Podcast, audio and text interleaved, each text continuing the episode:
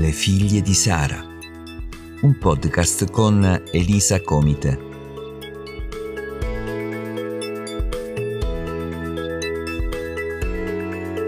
Per continuare a sperare nonostante le circostanze. Ben ritrovate figlie di Sara. Oggi vi parlerò della ricompensa della perseveranza. Leggiamo insieme Romani capitolo 5 dal verso 3 al 4. E non soltanto questo, ma ci vantiamo anche nelle afflizioni, sapendo che l'afflizione produce perseveranza e la perseveranza esperienza e l'esperienza speranza. Cos'è la perseveranza? È costanza e fermezza nel perseguire i propri scopi o nel tener fede ai propri propositi nel proseguire sulla via intrapresa o una condotta scelta. La perseveranza motiva l'impegno a lottare per realizzare o conseguire una promessa, senza lasciarsi fermare da impedimenti, da stanchezza o da sconforto. Il verso da cui siamo partiti dice che avremo afflizioni, ma questa prospettiva può diventare per noi l'opportunità di sviluppare la perseveranza.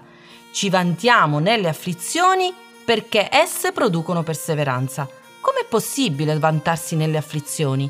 A volte sembra che la Bibbia ci dica cose assurde. Dio però non è un uomo, lui non ragiona come noi. Noi avremmo detto sei giù, sei afflitta, hai ragione, lascia stare, molla tutto e consolati. Ma cosa ne verrebbe fuori? Un nuovo fallimento, un nuovo tassello di rinuncia al nostro futuro e alla nostra felicità. In Romani, al capitolo 15, verso 4, dice la Bibbia che, mediante la perseveranza e la consolazione delle scritture, noi riteniamo la speranza. Durante le difficoltà è assolutamente vero che siamo abbattuti, ci verrebbe veramente voglia di mollare tutto, ma è qui che il muscolo della perseveranza cresce. Mediante la perseveranza e la consolazione delle promesse di Dio, la tua speranza nel vedere buoni giorni cresce. La Bibbia dice che la fede è certezza di cose che si sperano e dimostrazione di cose che vuoi che vengano all'esistenza. Oggi voglio sfidare il tuo coraggio a salire di livello. Comincia a dichiarare la tua fiducia nell'onnipotente Dio. Chiama all'esistenza ciò che stai credendo nel tuo cuore e immaginalo già all'esistenza. Verranno i giorni in cui sarai tentata a non rimanere in piedi per la forte pressione che le circostanze e le afflizioni producono in te.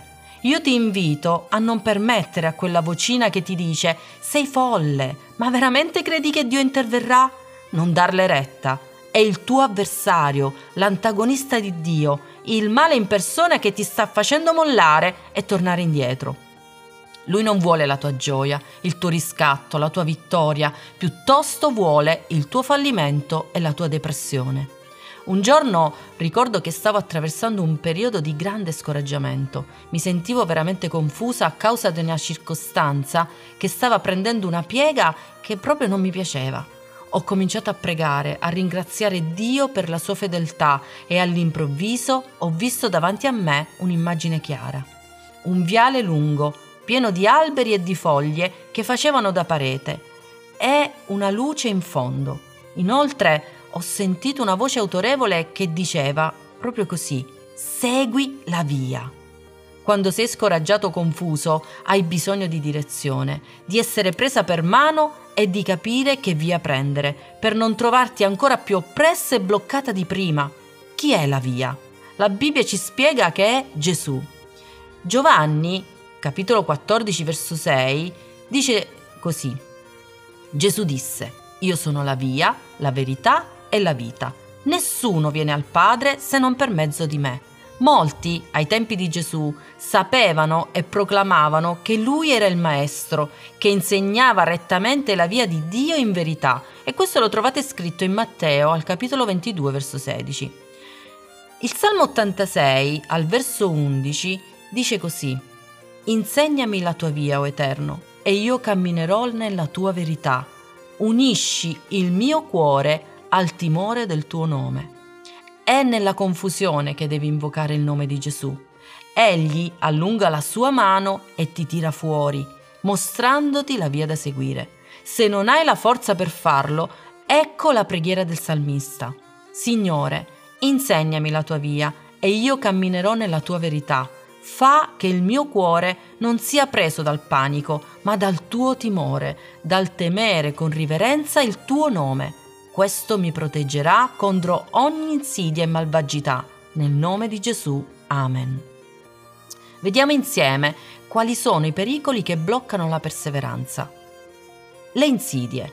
Cosa sono le insidie? Pericoli nascosti. Queste hanno lo scopo di fermare la tua ascesa verso la perseveranza. Ancora lo scoraggiamento, le persone che non credono in te. Molte volte la vittoria è dietro l'angolo e a volte ci attorniamo di persone che ci scoraggiano. Thomas Edison diceva, molti fallimenti accadono nella vita delle persone che non si sono rese conto di quanto vicine fossero al successo quando hanno rinunciato. Altre volte la battaglia è appena iniziata. Dio ci ha promesso che la nostra condizione matrimoniale cambierà. Abbiamo appena iniziato il nostro desiderio di essere coraggiose e audaci e iniziamo a crederci per davvero. All'improvviso appaiono le prime difficoltà. In quei momenti la perseveranza nel credere quella determinata promessa è l'arma necessaria per raggiungere l'obiettivo.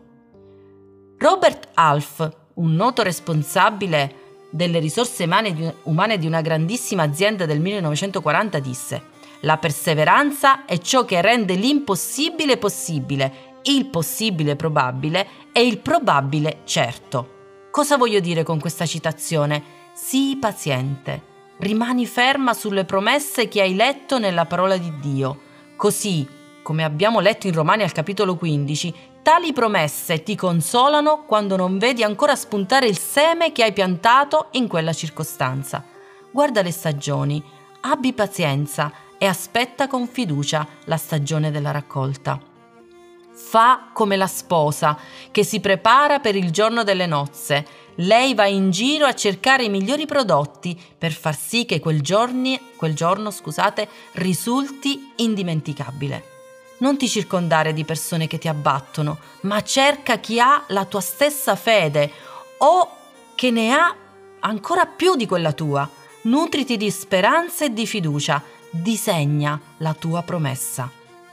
Ebrei, al capitolo 11, verso 1, la Bibbia dice proprio così, chiama le cose che non sono come se fossero. Se stai cercando come migliorare il rapporto con il tuo coniuge, ricordati che stai entrando in un territorio occupato dall'indifferenza, dalla mancanza di perdono e da cose simili. Mettere ordine porta fatica e sacrificio. È come iniziare una rivoluzione. Inizi con buoni propositi, ma poi devi portare avanti la rivoluzione e questo richiede perseveranza e la fiducia che ne uscirai vincitore. Dalla tua parte c'è il grande Dio che fa il tifo per te. La tua ricompensa sarà una forza maggiore, una certezza maggiore nel credere che tu puoi farcela, un carattere più audace, spalle sempre più forti. Entrerai in una consapevolezza che puoi rialzarti anche quando cadi. Il Salmo 20, dalla versione The Message, dice così: Ma io mi sono rialzata e rimango in piedi rimarrai in piedi, nonostante le circostanze siano avverse, sarai più coraggiosa nell'affrontare le varie difficoltà, le vedrai come un'opportunità di crescita. Ho conosciuto molte donne con grandi limiti nell'area emotiva, donne che a causa della paura del fallimento erano bloccate, donne che avevano un gran desiderio di conquistare territori occupati dalla timidezza, dalla paura, dalla mancanza di coraggio, ma si sentivano minacciate dalla paura di iniziare e poi di tornare indietro. Molte di queste donne hanno avuto il coraggio di accettare la sfida di sviluppare la perseveranza una di loro sarà protagonista del prossimo podcast, colei che ha vinto il territorio della paura e ha conquistato tramite la perseveranza e la consolazione della parola di Dio quelle aree di cui non osava prendere possesso. Voglio incoraggiarti a credere che tu puoi, che sei all'altezza, che hai tutto il diritto di essere perseverante e conquistare il tuo matrimonio, crescere nelle relazioni interpersonali ed essere felice. Comincia col chiedere a Gesù di essere il tuo Signore e Salvatore. Se non lo hai mai fatto, io ti do le parole e tu le ripeti dopo di me. Poi io pregherò affinché tu possa uscire fuori dal buio e dalla paura del fallimento. Chiudi i tuoi occhi e ripeti dopo di me queste parole. Signore Gesù, io ti ricevo come mio Signore e Salvatore. Ti chiedo perdono per i miei peccati e riconosco che tu sei morto sulla croce al posto mio. Grazie per il tuo sacrificio d'amore, per la tua salvezza eterna. Oggi divento tua figlia e entro a far parte della tua grande famiglia della fede. Grazie del tuo perdono e del tuo immenso amore. Ora lascia che io preghi per te. Nel nome di Gesù, caro Padre, ti ringrazio per tutto il coraggio che trasferisci a queste donne di fede e piene di forza. Loro vedranno la disfatta dei loro nemici e tutto ciò che è occupato abusivamente nella loro vita, io dichiaro oggi che sia sgombrato nel nome di Gesù. Amen.